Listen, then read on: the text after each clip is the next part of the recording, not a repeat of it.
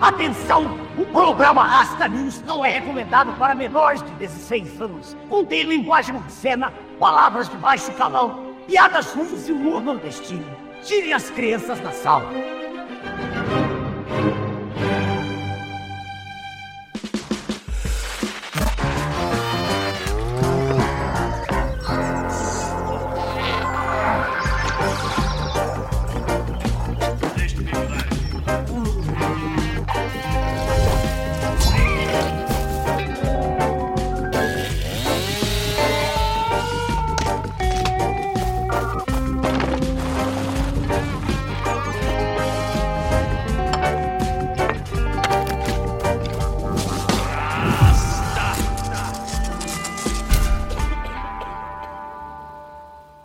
Noite, embaixadores. Boa noite, raças e rastas. Sejam bem-vindos a mais um Rasta News, o seu jornal semanal isento de notícias. Um avô aposentado, um idoso safado, um patriota birolibista ou apenas um fanfarrão de primeira, cujo único erro foi nos alegrar demais. No programa de hoje, falaremos sobre um personagem que traz alegria, a galhofa, o entretenimento e o motejo para a casa da família brasileira, inspirando a todos e descontraindo os temas que tanto angustiam o nosso povo currado e sofrido através de grandes leaks e altíssimos níveis de deboche. No Rastreio de hoje, Joaquim Teixeira. Porra, meu irmão, falar da figura de Joaquim Teixeira é uma grande alegria, um personagem ímpar da cultura brasileira. Se você não sabe quem ele é, você é um leigo, um apedeuta da alta cultura brasileira. Saiba que no mais alto panteão do folclore brasileiro, junto a Renato Portaluppi, o de Petrópolis, Roberta Close, Chefe Taeco, Marcelo Bolinha Carnes e da dupla Romário e Bebeto, temos ele, Joaquim Teixeira. Porra, meu irmão, a gente aqui ó, já era fã do Joaquim há um tempo e ficamos até mais afetuosos em relação a ele em 2021, quando escrevemos a grande canção dos bardos acadêmicos de Milton Friedman, Nelipe Feto, e tivemos a participação especial dele mesmo, o avô aposentado. Eu quero ver Joaquim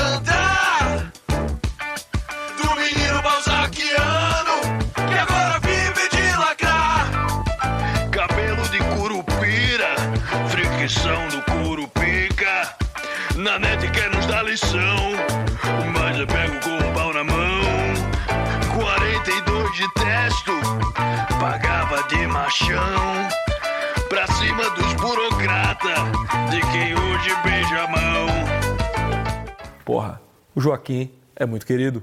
Ele desenvolveu aquela coisa especial e típica das grandes figuras que nunca chegam a uma grande mídia, que é aquele carinho dos fãs. Quem segue o Joaquim sente a alegria que inspira este personagem. A troco de quê? Provavelmente de não tanta coisa quanto alguns gostariam de imaginar. Duvido muito que ser Joaquim Teixeira dê alguma grande verba a ponto do aposentado poder deixar de trabalhar. Se desse, a gente já ia notar instantaneamente uma certa prudência e sofisticação nas suas palavras. Mas o que se vê no nosso avô é uma ousadia incomum de seguir debochando do indebochável em grande estilo. O aposentado Joaquim Teixeira traz a galhofa, a chalaça e o gozo para dentro dos temas mais detestáveis do nosso Brasil de hoje. Felizmente, neste ano de 2023, o nosso herói se tornou alvo de perseguição. Sim, o nosso avô está proibido de debochar de tudo o que quiser com toda a sua alegria. Por conta de algumas piadinhas, o Ministério Público, com seus penteiros cada vez mais enrolados, colocou na dele e tornou as coisas muito mais médias. Aqui, antes de mais nada, eu preciso abrir um parênteses para falar sobre o Mamãe Mamei, também conhecido como Chupacu de Kiev. Porra, eu, sinceramente, não faço grande julgamento sobre este cara, porque eu não o conheço, mas o fato dele ser político é uma coisa que me deixa já meio com o pé atrás. Mas foi uma grande canalice ele atacar o nosso querido Joaquim quando teve a primeira oportunidade, né? Porra, na moral, o cara atacou um meme, velho, tá ligado? Fez um vídeo chamando o personagem de Ah, é um bolsonarista. meu amigo, já pensou na possibilidade de que o cara por trás disso nem seja isso que você acha que ele é, mas apenas que o personagem desse jeito fique mais engraçado? Tu esperava uma postura mais crítica de um personagem criado para ser aloprado, meu irmão? Na real, eu vi mais de um post do seu Joaquim dando opiniões absurdas que pareciam parodiar, inclusive alguns patriotas mais entusiasmados. Ou seja, já começa que tu não sabe nada do cara. Talvez você esteja se projetando nele, porque você é que está preso ao processo eleitoral e dependendo de votos, e fica imaginando que ele vive uma vida igual à sua. Falta aí imaginação que não seja para ganhar algo tipo um voto. E fica pior quando você acusa o Joaquim de ter mentido quando fez uma vaquinha para pagar uma multa e ainda afirmou que não teria nem mesmo como ele ter sido multado. Bom, Isso aí eu te digo, te falta informação. Eu vi o documento do cara. Vi lá exatamente por quais postagens ele recebeu a visita e vi exatamente o valor que foi acordado. Aliás, não é só o chupacu de Kiev que carece de informação. A imaginação anda fraca no brasileiro médio e também em grande parte da nossa elite. Pô, meu irmão, o Léo Lins ali, ó, coitado maluco, está sendo perseguido, restringido, limitado e prejudicado porque fez um show e que fazia piada com tudo que é possível. A galera não percebe que esse estilo democrático de contar piada é o que melhor revela a irrelevância da burla. E como não deveríamos buscar nisso grandes significados? O cara tá só ali, zoando a porra toda. É uma brincadeira, caralho. Mas o Brasil é um país de quarta camada e ele não sabe o que está fazendo. A galera não entende mais o que é uma brincadeira, né? Ah, mas rasta, brincadeira é quando todo mundo se diverte. Não, minha filha, onde todo mundo se diverte, chama Banho dos Campeões. Sucesso total no Capistão. Vocês estão confundindo aí o Léo Lins com o promoter de festa de casais liberais, tá entendendo? O maluco faz piada, o rolê dele não é agradar todo mundo. Não precisa ser um deleite para todos. Uns gostam, outros não. E termina por aí. E quando todos enlouquecem, só os loucos correm o risco de falar a verdade, como é o caso do bar do Malcaviano, Skylab, que foi dar uma entrevista para o ICM. Precisou de homem cuja razão e bom senso o fez dar o furico três vezes para confirmar que não gostava, para chegar lá e trazer uma sanidade para o debate. É, não pode haver interferência do Estado quando se tratar de arte. Se o cara faz uma piada de mau gosto, você vai censurar? É ali é o humor que ele está fazendo. Mas é isso aí, quando a esquerda vira hegemônica, toda a sorte de gente desinteressante e tediosa caminha com ela. Aí fica repetindo aqueles chavões, palavras de ordem, hashtag respeito. Porra. Qual é a mensagem de sua arte? Não tem mensagem nenhuma, Rodrigo. O que, que tem na sua música, então? Minha Conta música não aí. tem mensagem nenhuma. Nenhuma mensagem. Pô, meu irmão, mesmo se um arteiro, um roqueiro ou um presepeiro da música popular bostileira tivesse uma mensagem, melhor que você pode fazer é ficar longe dela, né? Isso é uma mensagem, porra. Tem outros lugares mais apropriados para você se formar. Mas é isso. A imaginação passa longe desta galera. Político tem outras prioridades. E jornalista, porra, meu irmão, a quantidade de opiniões tediosas que os jornalistas produzem é um negócio incrível. Aquela falta de criatividade, falta de imaginação típica de quem só queria estar o quê? Bonitinho na foto. Aí se engajam no chavões, né? Inventaram até o tal do fla-flu político. Porra, meu irmão, se comparar um esporte alegre cantante com essas brigas que geram perseguições e ditadura, tá de brincadeira, hein? Eu lembro que depois que a gente fez aquela música com o Joaquim Teixeira, né? A galera ficava perguntando pra gente, tipo, querendo saber se eu era o Joaquim Teixeira. Eu disse, meu irmão, imagina isso aí. Essa galera parece que não percebe a nossa natureza improdutiva, né? Pô, a gente faz um samba a cada dois anos e ainda ficamos exaustos pelo excesso de trabalho. É muito trabalho ser Joaquim Teixeira, porra. Ele tem opinião e piada todo dia, sobre tudo. Maluco tem a criatividade proativa, né? E é por isso que esses jornalistas e políticos ficam sem entender absolutamente nada. Eles não conseguem entender que aquele personagem existe apenas pela alegria de criar e alegrar os outros. E a real é que ele não tem nada a ver com nada. Não tem nada a ver com essa politicagem mequetrefe do dia a dia que motiva os palpiteiros que se levam tão a sério. É que pra vocês é tudo assim, né? Tipo, dar o rabo é um ato político. Então, tipo, qualquer coisa, um meme é um ato político. Aliás, eu imagino só a decepção de quem foi atrás dele, provavelmente pensando que ia desvendar um grande esquema, né? Uma milícia digital, um peixe grande, e ficar ali decepcionado quando encontrar apenas um camarada se divertindo com um personagem, né? Isso aí é um tilt na cabeça da galera, que acha que tudo que existe é igual a eles, né? Que tá a serviço de algum fim político nefasto ou então é financiado pelo Estado. É, minha camaradagem, o homem age. E o homem age de diversas formas, até mesmo as mais improváveis. E digo mais, o homem age e encontra valor e conforto nas coisas menos esperadas. Mas isso aí é uma coisa que vocês, que têm grandes planos e grandes opiniões críticas sobre tudo, nunca vão entender. E assim, o que termina sempre sob ameaça é a nossa liberdade, principalmente neste caso, a de expressão. Desde o ano passado, ficou ainda mais explícito figuras que aparecem falando que esse negócio de liberdade de expressão irrestrita é coisa de americano, que não faz parte da nossa brasilidade. Porra, tudo errado isso aí, né, meu irmão? O princípio da coisa é que o Brasil tem as coisas que são legais e fazem parte da nossa brasilidade, é verdade. Eu não vou querer que a gente enterre o nosso churrasco para comer esses steak torrado que os americanos ficam fazendo. Eu não vou largar a minha feijoada com linguiça para comer um feijão enlatado. Porra, aí não, né? Eu quero o meu jeito brasileiro de ser. Agora, se a ideia é boa, meu irmão, pode valer a pena ser incorporado. Por exemplo, a gorjeta. Porra, o americano dá uma gorjeta maneira. Você deveria dar um eixo pro seu garçom que te serve te cuida, te traz a gelada. Tu pode até fazer assim pra ele. Aqui tu faz assim pro cara, ele fica ofendido. Não sou cachorro, não. Tá ligado? No Brasil o cara chama chefe, por favor, mestre. Não sou mestre, nem meu nome é linguiça. Sou linguiça e meu nome é mestre. Já outra coisa que é muito brasileira, que poderia ser abandonada, é a tal da francesinha na unha do pé, que é uma das coisas mais constrangedoras da nossa cultura.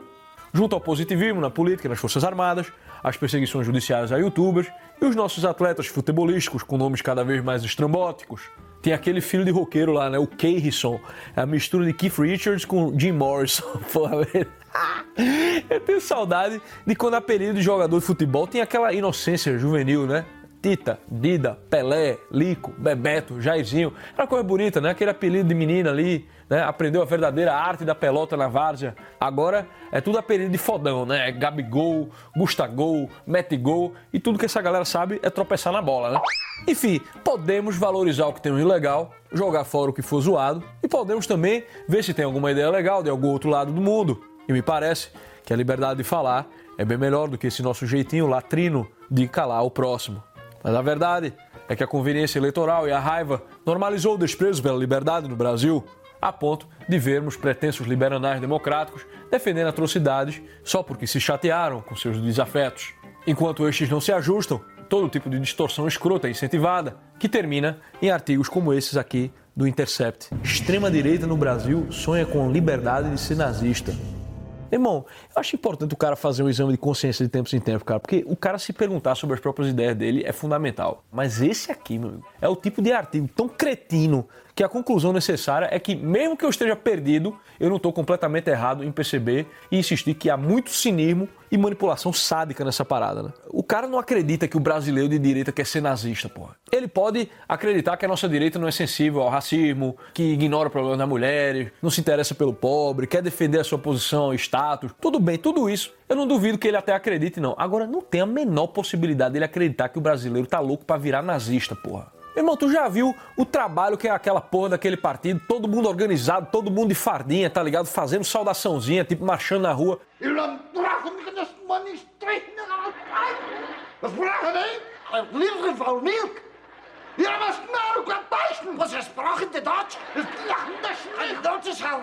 Rachen.